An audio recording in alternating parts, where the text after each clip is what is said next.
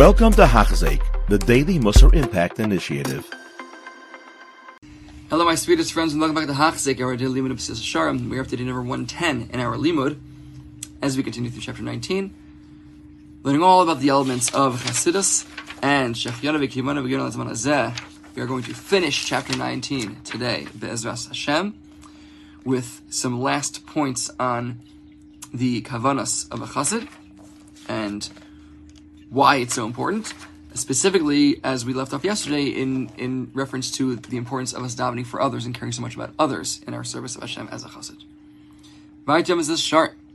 Ukvar Zechron Levracha la pasuk va'ani basi b'devaracha. Chazal and Yuma already said about this pasuk that Malch Gavriel said to Daniel, and I have come because of your words. So what happened was Malch Gavriel was removed, wasn't allowed in a certain very holy place in the in Shemayim, called the Pargod, right? Shalo Chazar Gavriel v'nichnas lefnim in a Pargod, because Gavriel teaches us that Gavriel was banished from the Pargod, this like very holy, heavenly curtain area in Shemayim, whatever that means. He wasn't allowed back there. El Kishalim Mitzanigoria Yisrael until he defended Klal Yisrael, right? So he's saying, the idea being that I have come because of your words, meaning I have returned to my holy place, to this Pargod, in the merit of the words that I said about you, Klal Yisrael. I mean, the fact that the fact that Malch Gavriel defended Klal Yisrael and made up for what he had done previously that banished him from that area, and he was able to regain access. Another example, Gidon Nemar Lo, Lech B'chochacha Zeh. We also see by Gidon, he was told by Hashem, go with this strength of yours, and you shall save Israel from the grip of Midian. So too, Hashem told him, go with the strength of yours. You gained the strength in this battle that you're about to wage. Why? Because you defended Klal Yisrael. How did Gidon defend Klal Yisrael? Because he said, after Hashem said to him, go you warrior, Hashem is with you, almighty warrior, Gidon responds, and he says, I beg of you, Hashem, where are you? Why is all this misfortune happening to Klal Yisrael? Sounds very much like Moshe Rabbeinu. Where are all the niflos that happened to the Amos Hakadoshim? And it seems like you've totally abandoned us, Hashem. Like he's defending Klal Yisrael. And in response to that, Hashem says to him, go with the strength of yours. You now have additional strength because you've defended Klal Yisrael. Beautiful. So we see the importance of advocating for Klal Yisrael. I mean, have Klal Yisrael to Hashem. So why is it so dear to Hashem? Why is it so appealing for us to daven on behalf of others, for others to be saved, to defend Klal Yisrael? Who does Hashem love the most? Hashem loves the most those who love His Yidin, who love Klal Yisrael. To the extent that someone increases their love to the Yidin, to His Jews, for Israel, so to Hashem will increase and magnify His love, Hashem's love for him, for this individual that loves Jews. The Elohim HaRoim HaMitiyim Shal Yisrael, and these people that mamash love Jews are the true shepherds, the true Rome of Klal Yisrael. Hakadosh Baruch Hu Chavetz B'hem Harbe. Hashem very much desires them. He takes great pleasure in these Tzadikim, these Chassidim, and these shepherds, these Rome, these leaders of Klal Yisrael. Shemostrim Atzram Al Tzono, because they have self-sacrificed, they're Moshe Nevesh for themselves, for their sheep, for Klal Yisrael, for the Jews. And they're constantly seeking out and exerting themselves in order to make sure that Klal Yisrael has peace and they're doing well in every possible way.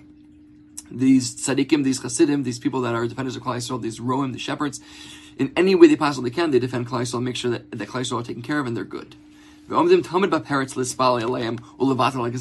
constantly waiting on the edge of their seat to daven, to pray on behalf of Klal Yisrael in order to remove any terrible decrees, gezeros that are against us.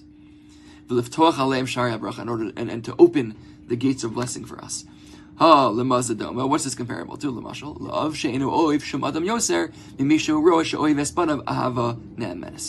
Who does the father love the most? The father loves whoever he sees that loves his children so totally, wholeheartedly, and devotedly.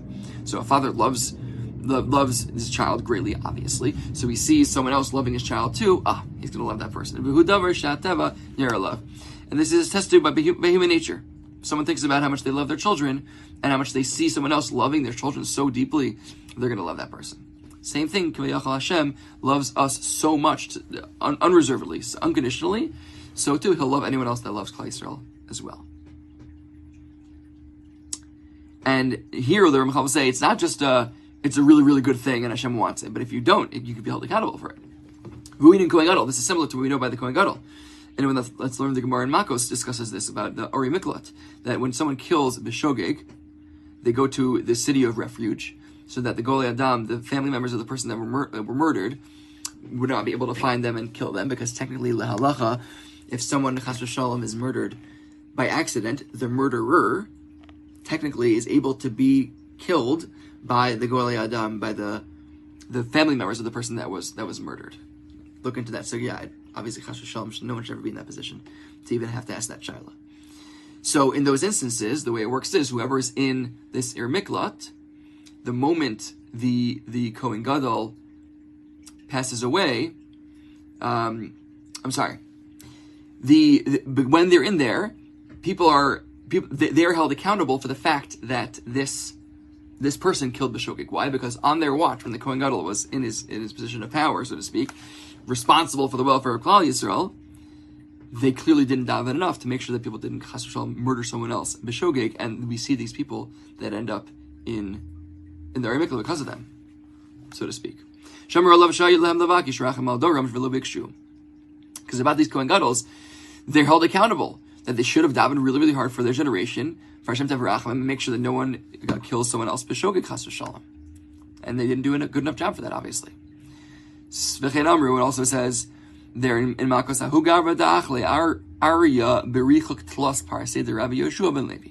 There was a certain person that lived 3 prasos away from Rabbi Shumalevi. It's about between 7 and 9 miles. Machlok is how much a parsa is. And because this person, he lived that far away, and he was murdered by a lion. He was devoured by a lion. And as a result of this person dying at the hands of this lion, it's a terrible death. Eliyahu Hanavi, who used to visit constantly Rabbi Shumalevi, he didn't visit him for 3 days as a result. Why? Because Rabbi Shumalevi should not have let this happen on his watch. He's at Tzadikim within an 7 to 9 mile radius. Someone got eaten by a lion. It must be he wasn't davening enough for his fellow Jews. Here we see very clearly the obligation on a chassid to daven for his fellow Yidin,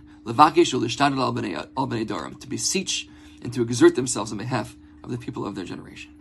So not only is it an obligation on them, they're supposed to do it, but it's incumbent upon them, and they're held accountable if not. We see that as examples from the Kohen Gadol, who was accountable for not davening enough for his generation, that there are people still going to the Arei Miklat because they killed Beshogeek. He should have davened harder so no one would chas v'shalom be murdered by accident.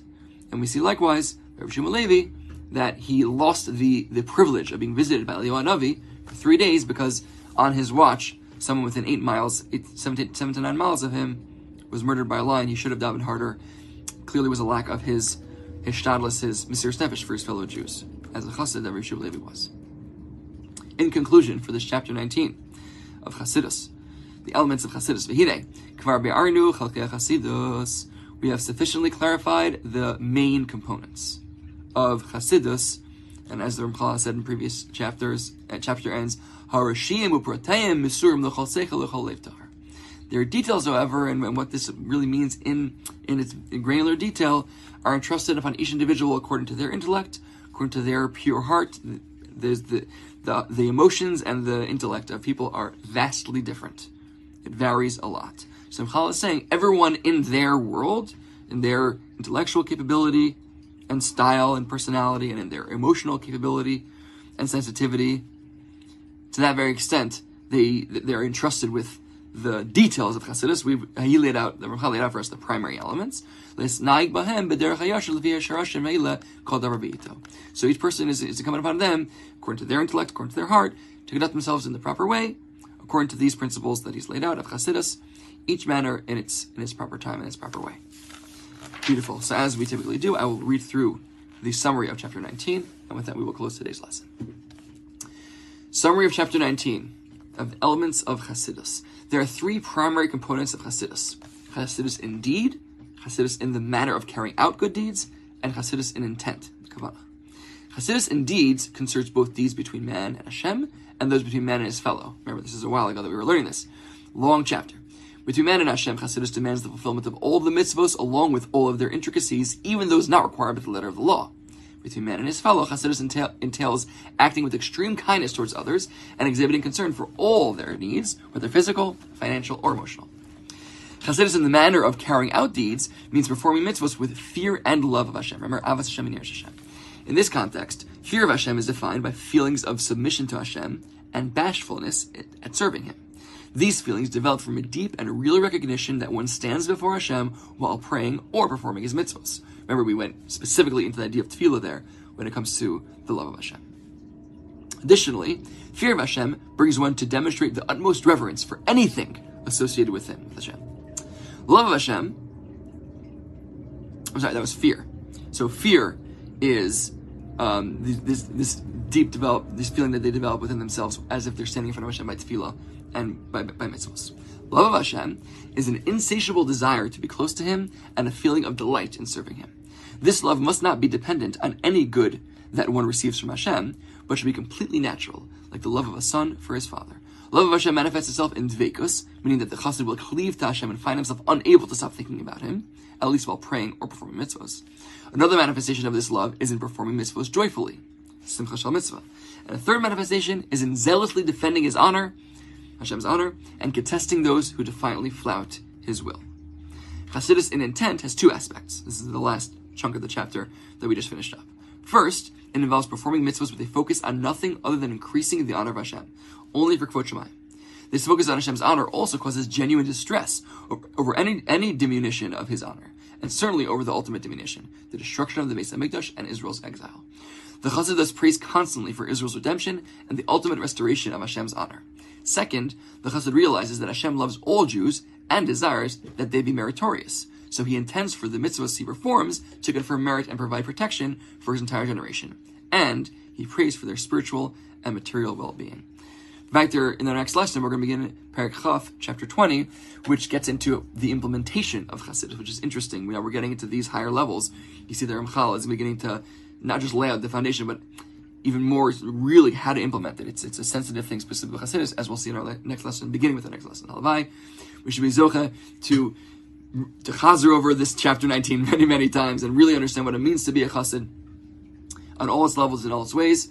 And Vayter continue on this mission through Mesilas Yesharim into our next lesson in order to understand how to implement Chassidus properly. Have a wonderful day. You have been listening to a shiur by Hachzik. If you have been impacted, please share with others. For the daily shiur, please visit hachzik.com or call 516-600-8080.